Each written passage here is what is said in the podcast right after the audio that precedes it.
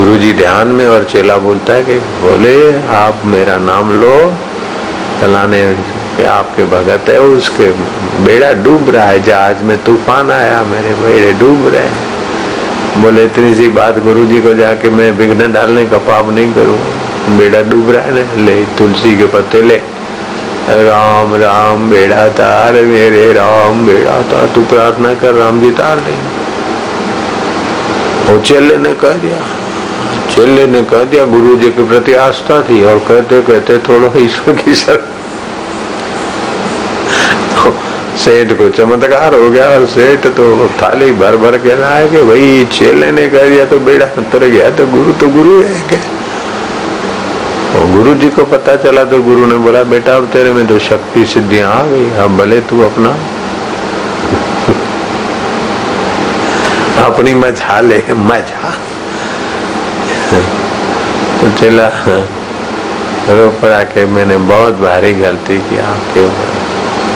बोले ये तो चलो ईश्वर की इच्छा से हुआ, लेकिन अब तो तुम कर सकते हो। चेले को सावधानी हुई कि ये भी एक गुणमयी माया है कि मेरे द्वारा ये हो गया, नहीं होता तभी है जब ईश्वर की शरण लेते।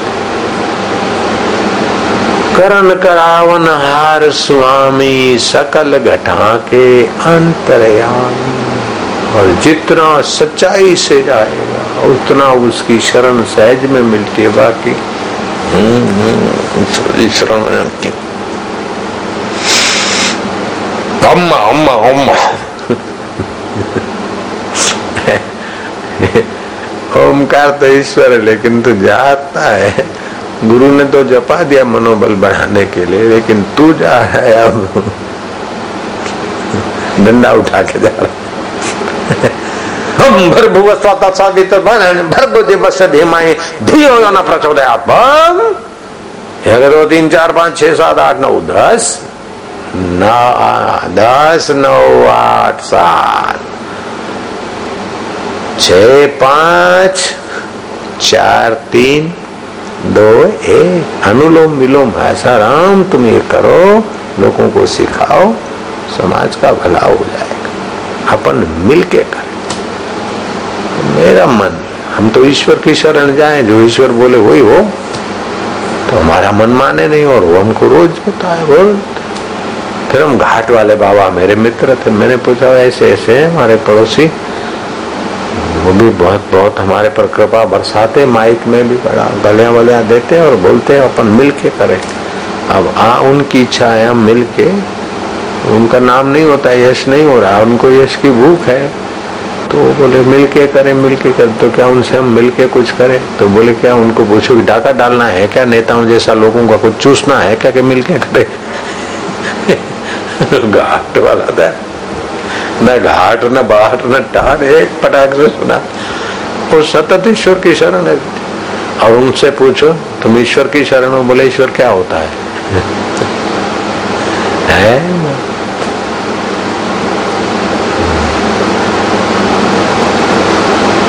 और वो जब घाट वाले बाबा बैठ वाट के जंगल में से गुजरे तुम, ओ बाबा ए बाबा इधर आना जरा।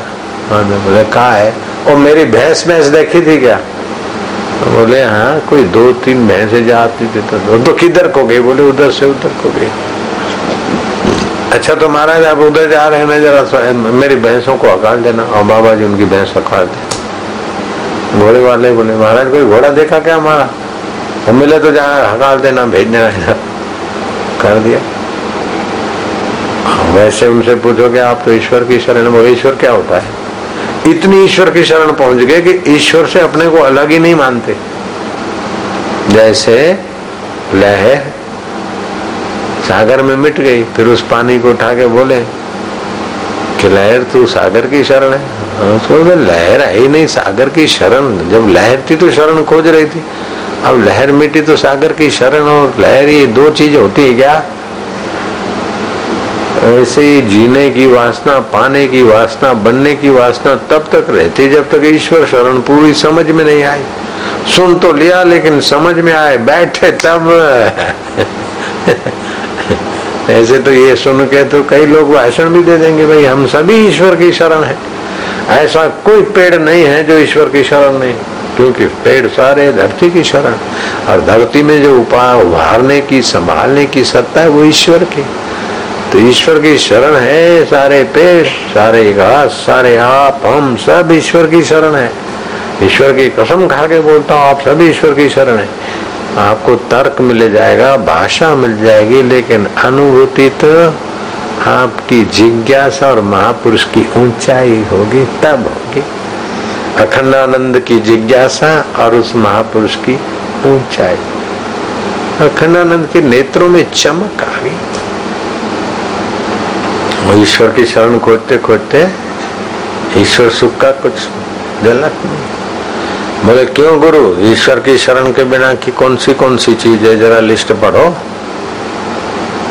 तो अखंडानंद उनको देख के हंस पड़े, तो वो भी हंस पड़े, बड़ी मजा आई। पहले मिल गए तो एक फायदा है कि उनके सानिध्य में रहते रहते रहते जो दस जन्मों का काम है एक जन्म में हो ही सकता है, और जरा बचा तो फिर जाते जाते भी ब्रह्मलोक तक। और ऐसा नहीं कि शिवलोक, ये ब्रह्मलोक, ये जनलोक, ये तपलोक, कोई अलग अलग जगह। हमारे पुराण उपनिषदों के आधार से बने, और उपनिषदों का सिद्धांत है, उपनिषदों में विचार किया गया कि लोक कहाँ है, लोकांतर कहाँ है। तो ये लोक और लोकांतर एक ब्रह्मलोक है, और ब्रह्मलोक में भी अपने अपने भक्तों के भगवान की जो भावना होती है, तो ब्रह्मलोक के अंतर्गत ही उनके लोक लोकांतर हैं। जैसे भारत कह दिया, देखो सौराष्ट्र, महाराष्ट्र, मध्य प्रदेश, तो मध्य प्रदेश भगवान, सौराष्ट्र भगवान, महाराष्ट्र भगवान, यूपी भगवान के पास जाएंगे। तो कब कहाँ है, बोले अलग अलग है, लेकिन है भारत में ही, ऐसे ही सब ब्रह्मलोक में।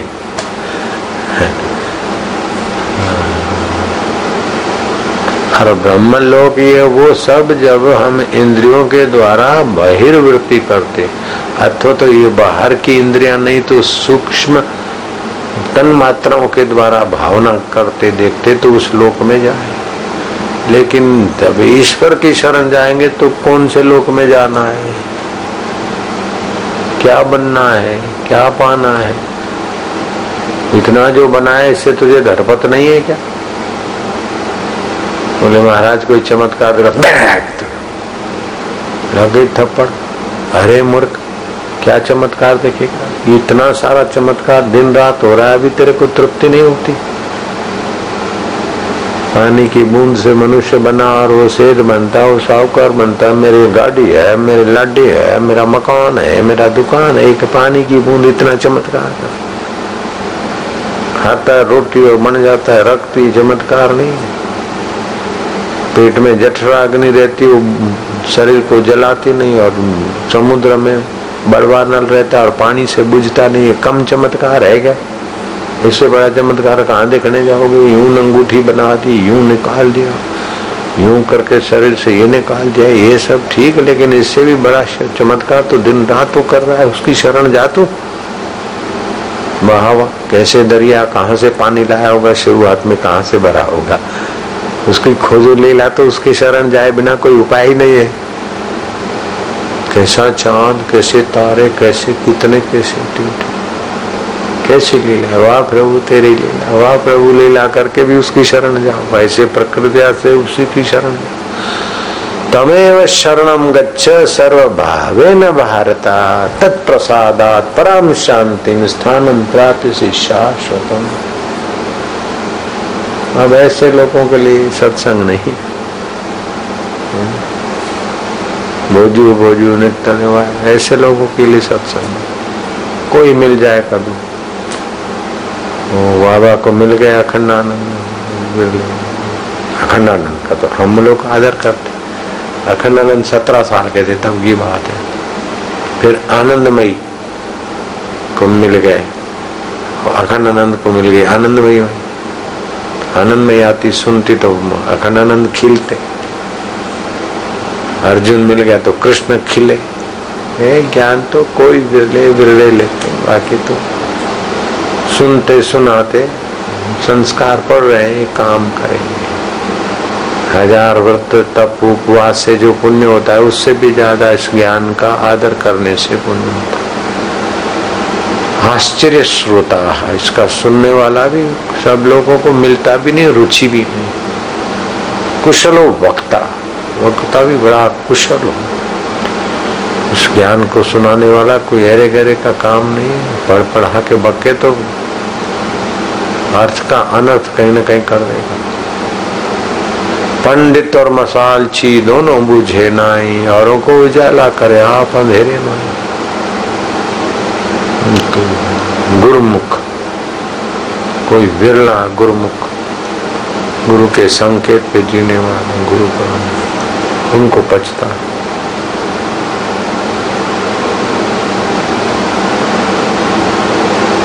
मनुष्यत्वम मुमुक्षत्वम महापुरुष संशयम एतदि त्रयम् मूलम्। ओ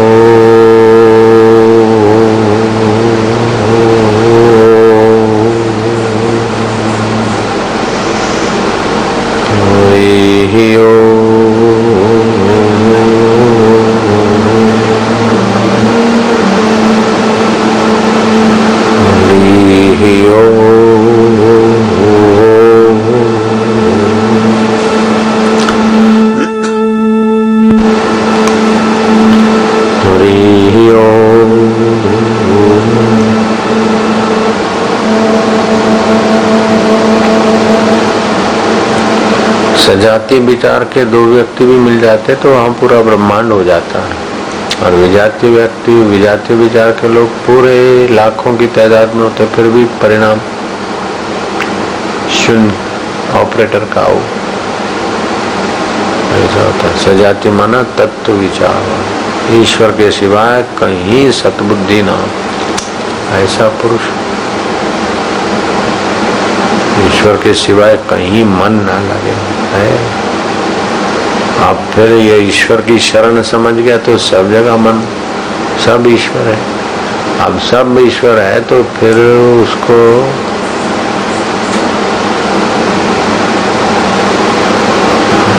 ईश्वरी सुख पाने में देर नहीं है। लेकिन सब ईश्वर पक्का नहीं हुआ। सबके अच्छी बुराई जो संस्कार है वो मजबूत है। ईश्वरत्व के संस्कार खाली पड़े हैं, अभी वे संस्कार गहरे बीज पड़े बीज पड़े हैं, अभी वो वृक्ष और फल फलित नहीं। और कोई मान लेते कि सब ईश्वर है, मैं तो साक्षात्कार। कुछ लोग बोलते भाई सब ईश्वर की शरण है और सब में ईश्वर है। तो महाराज बकरा खाने वाला भी ईश्वर और बकरे में भी ईश्वर, तो बकरा खा लिया तो क्या बड़ी बात, मछली खा ली तो क्या बड़ी बात, ऐसा कर लिया तो क्या बड़ी बात है। अमावस्या को ये नहीं करे, पूनम को ये न करे, ये फिर बंधन काहे को। अब सब ईश्वर की शरण है, सब ईश्वर में है, सब ईश्वर की शरण है, ईश्वर में है। लेकिन तू सुख चाहता है कि मुसीबत चाहता है? सुख चाहता है। तो सुख चाहता है तो मनुष्यत्व के नियम पालेगा तब ईश्वरत्व का सुख मिलेगा। ऐसे वह तो सब तो ईश्वर है। बोले नियम पाले न पाले सब ईश्वर है मान लिया, सब ईश्वर है मान लिया। फिर बदनामी हो तो दुख नहीं होना चाहिए, बीमारी हो तो दुख नहीं होना चाहिए, मृत्यु का भय नहीं होना चाहिए। पुलिस पकड़े और डंडे ठोके तभी भी ठोकने वाला भी ईश्वर है। चलो जो मन में आया करने लग गए, तो जो मन में आया करने लगे तो फिर जो परिणाम आए, जो मन में आया वो करने लगे तो सब ईश्वर है, तो परिणाम भी ईश्वर है, फिर नरक भी आया तो ईश्वर है। सजा देने वाला भी फिर जज ईश्वर है, सब ईश्वर की शरण है। तो फिर ईश्वर इस प्रकार नरक के रूप में, सजा के रूप में, पिटाई घुटाई करने वाले के रूप में आ जाता है। लेकिन नहीं पहचानते, फिर उनसे घबराते हैं, भागते हैं। तो देखे क्या देखो इधर भी तोता है, इधर भी तोता है। एक महात्मा थे, कोई हरामी है, उनको डंडा मार दिया। बोले अच्छा यार तो डंडा मारने आया है तो मार ले, तो दूसरा मार ले तो मार। वो तो हरामी था, वो मार के चला गया। लेकिन महात्मा उसको हरामी क्यों माने? इतने में कोई दयालु पुरुष था, अरे बाबा बाबा आप तो हंस रहे, खून है खून। हाँ बोले खून है। ठीक है, अब तो इसको ठीक करना चाहता है। हम बोले हाँ महाराज मेरे को तो बड़ा दुख होता है, चलो चलो। हाँ बोले चलो चलो, दुख होता है तो चलो चलो। कैसे ईश्वर की शरण पकड़ी। हरिद्वार बिलखेश्वर के तरफ जहाँ घाट वाले बाबा रहते थे, उधर के तरफ कोई महात्मा, मैं देखा नहीं हूँ महात्मा कोई, मेरा सुना हुआ है, मेरा अनुमान है उधर के हूँ। किसी ने वो भर्ती भर्ती कर दिया अस्पताल में, वो सेठ ने वो टाँका बांका दिया, नर्स ने बड़ी सेवा की और सर्जन भी बड़ा भगत, घर से दूध मंगवाया, हल्दी बल्दी डाली पिलाई। बोले बाबा जी अब कैसे आराम है? ठीक है ना बाबा जी। किसने मारा आपको? बोले डंडा मार के बोलता है किसने मारा। तू भी बड़ा खेल करता है।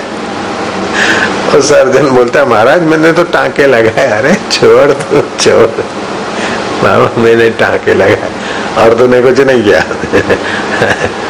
किसको पटा दे तू? बोले बाबा आपका दिमाग दिमाग ठीक है? हाँ। बोले तू ऐसे ही पूछो। आपका दिमाग ठीक है, तू जानता नहीं। बोले जानता हूँ मैं तो सर्जन हूँ। मैंने जहाँ झूठ बोलता है सर्जन है। अब महात्मा को तो तत्व दिखता है, वो बेचारा अपने को दे वाला मान। महात्मा तो अपने तत्व की मस्ती में मस्त होता है। किसी को तो नहीं बोले के डंडा भी मारा, टांगे में भी बिठाया, टांगे में बिठाया और फिर इधर भी लाया, फिर सेवा भी की, अभी दूध भी पिलाता है और पूछता है क्या है तो सब जानता। तू चाहे किसी को कितना पता, सब जानता है और अनजान बनता है, लेकिन मैं तेरे को जानता। अरे बोले महाराज मेरी तुम्हारी पहली बार मुलाकात है। बोले तो कहता रहे कुछ भी। तू कुछ भी बोलता है। माओ का दुनिया के अंदर आज संग त्याग करके स्वर्ग में भी नहीं रहना चाहिए। जो कर्म करने से चौबीस घंटे में एक बार जो सत्संग है उसका त्याग हो जाता है, तो उस कर्म में से समय बचा ले। चाहे कोई संचालक हो, चाहे कोई सेवादार। हाँ, जो लोग सेवा में कतराते हैं, कामचोर हैं, हरामखोर हैं, और फिर देखेंगे चलो सत्संग का नियम, सत्संग में बैठे हम तो, और फिर दूसरा काम करने का होगा तो वो नारा डालने के बैठेंगे, बोले हमारा सत्संग में टाइम गया, अब नियम करते।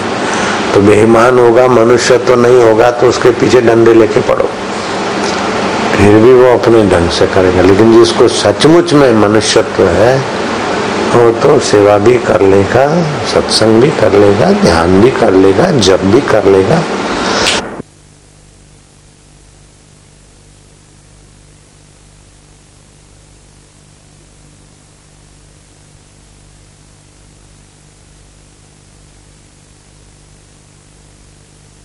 महापुरुष है तो मनुष्यत्व नहीं, कहीं मनुष्यत्व है तो महापुरुष नहीं, कहीं मनुष्यत्व और महापुरुष भी है तो कहीं मुमुक्षत्व नहीं है, मोक्ष की इच्छा नहीं। माँ कुछ करे देखा मुख कमो मुख कमो मुख मुझे मन नहीं है तो मुझे ही है, तो तीन एक साथ मिले। वो जो सट्टा वट्टा खेलते, नंबर खेलते, वो जो मशीन से खेलते हैं, जब तीन नंबर एक साथ मिलते तो उसको बहुत मिलता है ना, लेकिन तीन एक साथ नहीं मिलते।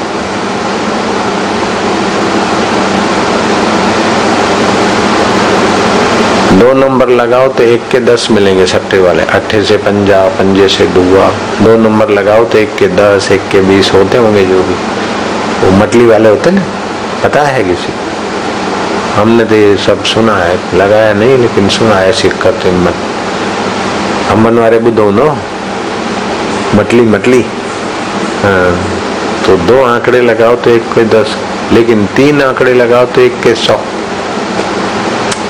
तीन मिलते ही नहीं।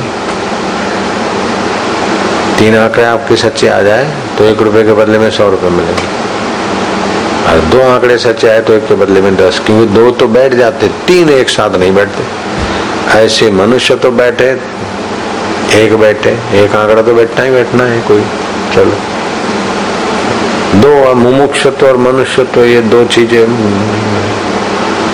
और दो मिली तो महापुरुष नहीं मिलते। महापुरुष और मनुष्य तो मिला तो मोक्ष की इच्छा नहीं। ये तीनों चीज, चलो मोक्ष की इच्छा भी है, महापुरुष भी मिल गए, मनुष्य तो भी, लेकिन मावज बरेली जाना है, उल्टा मांस बरेली जाए। तो मोक्ष की इच्छा की जो तीव्रता चाहिए वो नहीं है। तो तीव्रता भी हो मोक्ष की इच्छा की, तो कैसी तीव्रता? कि विवेकानंद ने पूछा तो रामकृष्ण ने उनका गला दबोच दिया पानी में, और पानी में गला दबोचा, फिर कुछ देर रखा, क्या याद आया, कुछ खाने का, कुछ मिलने का, कुछ बनाने का, कुछ देखने का, उधर का आ जाऊंगा तो आ जाऊंगा, उधर कोई प्रोग्राम करने का क्या इच्छा हुई जब गला दबाया था? बोले इधर से उधर से बाहर निकलूं, बाहर निकलूं, बाहर निकलूं। दूसरी बार दबोचा, थोड़ा ज्यादा देर, तीसरी बार और ज्यादा देर दबोचा, फिर पूछा कि सच बताओ, तीनों बार गला दबोचा तो क्या इच्छा हुई, क्या पाने की इच्छा हुई? बोले बस बाहर निकलने के सिवाय कोई इच्छा नहीं थी उस समय। ऐसे ही ये चौरासी के चक्कर से बाहर निकलने की कोई, उसके सिवाय कोई इच्छा ना रहे, तीनों बार के अनुभव जब एक बनेंगे तब है मुमुक्षुत्व की पूर्णता। तो बाकी की चीज तो दुआ से इससे उसे हो जाती, लेकिन साक्षात्कार वर या श्राप से नहीं होता। राम जी बोले गुरु कृपा, गुरु कृपा होती है, लेकिन वो गुरु कृपा तुम होती रहती, लेकिन ये दो कृपा साथ में हो ना, मनुष्यत्व और मुमुक्षत्व, तो दूसरी गुरु कृपा जमे। नहीं तो अरे बोले मरुभूमि में वृक्ष होना कठिन है, लेकिन अतिवृष्टि होती तो मरुभूमि में हरियाली हो जाती है। ऐसे अति सत्संग और साधन भजन मिलता रहता है तो मरुभूमि हृदय में भी रस रूपी हरियाली तो हो ही रही है। अगर इधर नहीं आते तो कहाँ घर में होते?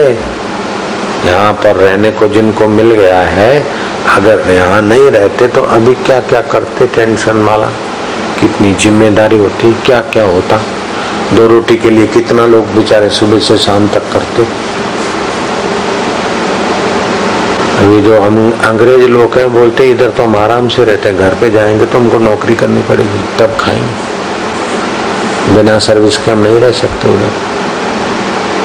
ऐसी व्यवस्था, काम करना पड़े।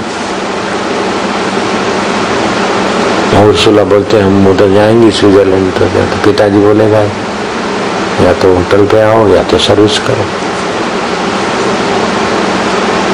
हम ऐसे घर में नहीं रह सकते बिना काम के। उधर तो ऐसे संसारी लोगों जैसा काम करना पड़ेगा।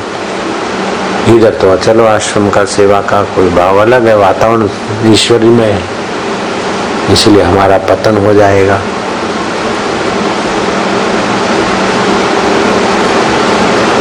नहीं तो लाखों रुपया कमाती थी महीनों में, लेकिन वो शराब बेच के तो क्या हो, उससे तो जो जो मिला, लाखों रुपये से जो नहीं मिला वो इधर।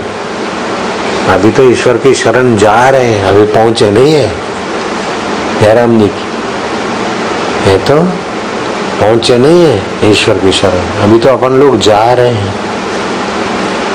ईश्वर की शरण पहुंचेंगे तो फिर तो वैसे वास्तव में है ईश्वर की शरण, फिर भी जा रहे हैं और पहुंचे नहीं। कैसा गूढ़ ज्ञान है! वास्तव में ईश्वर की शरण एक सेकंड भी आप छोड़ नहीं सकते, फिर भी आप ईश्वर की शरण अभी जा रहे हैं और पहुंचे नहीं। हमारे को देखते थे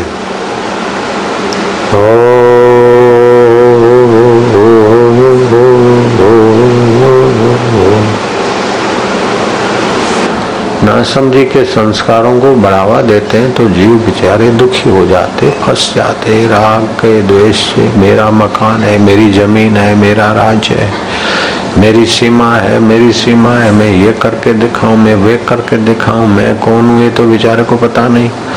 और ये करके वो करके दिखाने दिखाने में ऐसे हो जाते कि एक दूसरे के शोषक बन जाते। पड़ोसी राज राष्ट्र पड़ोसी राष्ट्र का भीतर से दुश्मन बन जाता है, पड़ोसी पड़ोसी का दुश्मन बन जाता है। जाति जाति के दुश्मन बन जाती, सब अविद्या का खेल है। ये तो क्या और तो क्या बताया, पति पत्नी आपस में दुश्मन बन जाते, बाप बेटे कहीं पर दुश्मन बन जाते, मित्र आपस में दुश्मन बन जाते। ये सारा अविद्या का खेल है। और विद्या, विद्या तो सभी को अपना परम मित्र स्वरूप में गहराई से दिखाती। बाहर से रूप अलग है, वो गोरे हैं अंग्रेज, और वहाँ दूसरे काले, हिंदुस्तानी बदामी रंग के हैं। तो बदामी रंग, गोरा रंग, काला रंग, ये सब चमड़ी का है। बाकी तो जो बदामी रंग में है चैतन्य, वो गोरे में, काले में, सब में एक, एक में सब। कोई सफेद ट्यूबलाइट है, कोई बदामी गोला है, तो कोई काला गोला है। विद्युत एक, ऐसे ही सब में परमात्मा सत्ता एक है। उस सत्ता का ज्ञान न होने से ही संसार दुखी है। सत्ता का ज्ञान क्यों नहीं हो रहा है कि सत्ता के ज्ञान का महात्म्य नहीं समझते। महात्म्य बचपन में सुनते ही नहीं, सुन, सुनते अविद्या की बातें। पढ़ेंगे लिखेंगे, ऐसा हो जाएगा, ऐसा कर लेंगे, ऐसे खा लेंगे, ऐसे जी लेंगे, ऐसे कर लेंगे। तो दिन रात ये अविद्या के संस्कार ही पुष्ट हो रहे हैं, विद्या के संस्कार नहीं मिलते। इसलिए सब कुछ करते कराते जीव बेचारे दुखी के दुखी। तन धरिया कोई न सुखिया, देखा जो देखा सो दुखिया है। और मन में एक प्रकार की ये योग्यता होती है, क्योंकि मन ये माया का, अविद्या का कार्य है। भगवान बोलते देवी हेशा गुणमयी। जहाँ मन धीरे धीरे धीरे आदत पड़ जाती, वहाँ गुण दिखने लगते। जैसे गंदी बस्ती में रहने वाले कुछ लोगों को देखोगे तो वहाँ नाली बह रही है, पास में चूल्हा है, बच्चे की लीट बह रही है, कोई टट्टी बैठा है, पास वाला पेशाब करता है, उसके छींटे आटा गुनने की जगह पे आ रहे हैं। आप गुजरेंगे देखेंगे, अरे बेचारे कैसे रहते होंगे, कैसे जीते होंगे। लेकिन उनसे पूछो तो बोले ठीक हो क्या, हाँ बस यहाँ से सरकार हटावे नहीं, बस ऐसा आशीर्वाद कर दो। तो धीरे धीरे वो मन वहाँ अपने को अनुकूल पा लेता है, सेट कर लेता है, वहाँ उसको ठीक हो जाता है। तो आपको जितना लगता होगा वो गंदगी, ये वो बेचारे दुखी जी रहे हैं, लेकिन वो तो हंसते खेलते हैं। माई हंस रही है, उसका आदमी आज मौज में है, क्योंकि चालीस रुपए के बजाय साठ रुपए मिल गया है, और किसी ने पौवा मुफ्त में दे दिया है, वो पिएगा। आज तो चिकुड़े की माँ जल्दी घर कुछ लहसुन बसन डाल चटनी बना, आज तो मौज उड़ाएंगे। अब तुम्हारे लिए वो पौवा लट्ठा क्या माना रखता है, और चिकोड़ी की माँ, छकले की माँ, जगला, अला छकला है चिकोड़ी, तो उनको तो जगला छकला नाक मारने वाला प्यारा लगता है, आपको तो सूगा। तो उनका मन वहाँ गुण देखने लगे। एक बड़े ऊंचे कोटि के महात्मा थे, उनके पास एक भक्त रहता था। तो महात्मा के पास एक सेठ आता जाता था, धर्मात्मा। तो भक्त तो बड़ा, महात्मा का बड़ा निकटवर्ती है। तो सेठ ने देखा कि महात्मा का शिष्य है, चलो महाराज हमारे घर थोड़े दिन रहो, वापिस फिर हमको वापिस आपको भेज जाएंगे, इधर छोड़ जाएंगे, हमारे गांव चलो। गुरुजी ने कहा अच्छा बेटा जाना है तो जाओ, थोड़े दिन घूम आओ। वो गया तो देखा कि सेठ के यहाँ तो भाई बढ़िया मकान है, अलग से कुटिया भी दिया, ये वो फल फ्रूट, गाय का दूध। और सेठ सुबह शाम मूल्य आता है, पूछने आता है, लोग मत्था भी टेकते हैं। धीरे धीरे वो जो चेला था उसको तो लगा कि इस धरती पे आजकल इस सेठ जैसा कोई महात्मा नहीं। बड़े महात्मा सेठ, बड़े दयालु हैं, सुबह जल्दी उठते हैं, एक करते वो करते। अब वो सात्विक विरक्त महात्मा का चेला भोगी सेठ के यहाँ गुण देखने लग गया। ये विचारो डाडो सुटो, ये विचारो डाडो सुटो, हु हु डाडा हरामी। वो विचार और वो हरामी, ये गुण दोष की माया। देवी हेशा गुणमयी मम माया दुरतया। जहाँ कहीं गुण देखेगा तो दूसरे में दोष भी देखेगा। गुण दोषमय जो संसार है, लेकिन गुण दोष जिस माया में दिखते हैं उस माया की गहराई में निर्गुण निराकार निर्दोष निरंजन परमात्मा है, उस प्रकार की आत्मविद्या नहीं मिल रही। ये अच्छा है, ये बुरा है, ये अपना है, ये पराया है, ऐसा है, वैसा है। हाँ, वो धर्मांतर कराने वालों को घुसेड़ दिया गया कि ये टिल्ला करना बेवकूफ़ी, हिंदू लोग टिल्ला करते हैं, बड़ी बेवकूफ़ी है। इनको समझाओ, इनको अक्ल दे दो। वो पहनते हैं, पैर में पायल पहनते हैं हिंदू लोग, लड़कियां, ये नहीं होना चाहिए, बिल्कुल बेवकूफ़ी है। हिंदुओं को अक्ल नहीं, मूर्ख है। चूड़ियां पहनना, ये सब क्या है? हॉपलेस। तो ऐसे संस्कार डाल दिए हैं। तो हमारे हिंदू बच्चे धीरे धीरे उनको धर्मांतरित करके बच्चों को गोद लेने का नाटक करिए। वो हमारे बच्चों को, हमारे विरुद्ध मास्टरों को जहरी बना दिया। अब ईसाई स्कूल में बच्ची गई पायल पहन के, तो वहाँ की ईसाई मास्टर ने उसको बोला, एक आय को पहन के आए? बोले क्यों नहीं, मैं तो पायल पहन, तुम्हारी झांझर से। तो मार दिया लकड़ी, तारी झांझर वांझर नहीं, स्कूल में नहीं, टिल्ला नहीं चलेगा, बंगड़ी नहीं, झांझर नहीं। और लड़की फीस देके बेचारे बच्चे पढ़ते हैं मिशनरी स्कूल में। ये अभी आज अहमदाबाद की बात है, अखबारों में आया होगा, फोटा वोटा बड़ा हल्ला गुल्ला हुआ। हकीकत में तो टिल्ला करने से आप अभी विज्ञानी बोलते, लेकिन आपके शास्त्रों ने तो लाखों वर्ष पहले रिसर्च किया है कि आपके सात केंद्र हैं, उसमें ये मुख्य केंद्र है। इसीलिए यहाँ टिल्ला करने से आदमी की सूझबूझ बढ़ती है। आवेशों पर, आवेगों पर, भय पर, उद्वेगों पर नियंत्रण करने की शक्ति बढ़ती है। ये शिव नेत्र है। इसलिए हिंदू लोग कोई भी शुभ कर्म करते हैं तो तिलक लगाते। गणानाम पति गंगवाहा, गणेश की पूजा हो तभी भी। मंगलानाम अपि मंगल ओम, यज्ञेन यज्ञमय करने वाले। सारे धार्मिक कर्म हिंदुओं के तो टिल्ला करने से होता है, ताकि आपकी सूझबूझ और व्यवस्था की क्षमताएं बढ़े। और महिलाओं में भावनाएं हैं, कहीं भावना भावना में बिचारी कहीं बह न जाए, इसलिए महिलाओं को तो प्रतिदिन टिल्ला करने की आज्ञा थी हिंदू धर्म। लेकिन ईसाईत वाले के हिंदुओं के विरोध प्रचार करना है तो ये टिल्ला बंद। तो ईसाई स्कूल में आप टिल्ला पे लगा के जाएंगे तो शुरू शुरू में तो ईसाईत वाले मिशनरी वाले मेमने की चाल चलते। जब संख्या में कम होते और नया शुरू करना है तो ऐसे दूध के धुले हुए बगले ऐसा व्यवहार करेंगे, आपको लगेगा ये तो बड़ी सेवा करने आए बेचारे। हमारे बच्चों को फ्री में पढ़ाते हैं, सस्ते में पढ़ाते हैं, फिर धीरे से वो वातावरण बना के स्कूल खोलेंगे, फीस बढ़ाएंगे, क्या क्या, फिर धीरे धीरे धर्मांतर का षड्यंत्र चालू।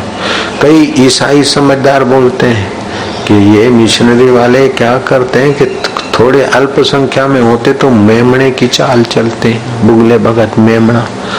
और जब थोड़ी संख्या बढ़ती और अपना संस्था व्यवस्था बनाते और कोई बड़े नेताओं को, अखबार को, दूसरों को, तीसरों को पैसे वैसे देकर पोल्सन लगाकर जब खरीद लेते हैं तो फिर वो लूमड़ी की चाल चलते और उसमें सफल होते जाते तो फिर हिंसक शेर की चाल चलती। तो जैन धर्म ने कहा नमो अरिहंता नाम, नमो सिद्धा नाम।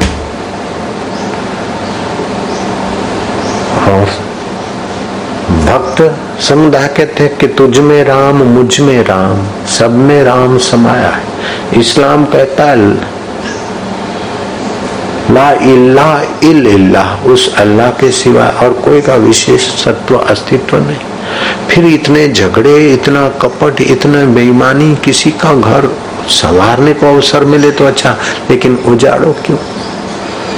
जो जैसा करता है देर सबेर आपके पास आएगा। गहनो कर्मणा गति, कर्म की गति गहन। आप दूसरे की बुराई सोचेंगे, करेंगे, दूसरे के घर को उजाड़ेंगे तो देर सबेर आपको भी तकलीफ होगी। तो ऐसे दूसरे देश को तोड़ने के लिए क्या क्या करते, कई जैनी बच्चों को, कई हिंदू बच्चों को, कई दूसरे बच्चों को ईसाईत वाले ऐसे वैसे भड़का के ऐसा कर देते हैं कि बेचारे में कहीं। आज मेरे मैं तो वैसे अखबार नहीं पढ़ता हूँ, आज कोई लाया कि बापू नगर के तरफ किसी स्कूल में बच्ची वो पहन के गई थी पायल, तो उसको निकालने को कहा, बच्ची नहीं कहा तो मास्टर ने डंडा ठोक दिया, इस पर बात बढ़ गई तो फिर हल्ला गुल्ला हुआ। फोटो भी मेरे को दिखाया किसी ने। तो हकीकत में जो ये तिलक करना है वो शिव नेत्र पिनियल ग्रंथि को विकसित करने के लिए तिलक किया जाता है। हमारे शरीर में सात केंद्र हैं। आप महावीर के मंदिर में चले जाओ, अथवा यूं कहो कि ऋषभदेव के भगवान ऋषभदेव के मंदिर में चले जाओ। लोग बोलते हैं कि इस देश का भारत नाम पड़ा कब से, कि शकुंतला का पुत्र भरत हुआ और शेर की दौड़ गिन डाली, तब से इस देश का नाम भारत पड़ा। लेकिन मैं कहता हूं ऐसा नहीं है। उसके पहले ऋषभदेव नाभि के पुत्र थे और मेरु देवी उनकी धर्मपत्नी थी और बड़े धर्मात्मा लोग थे।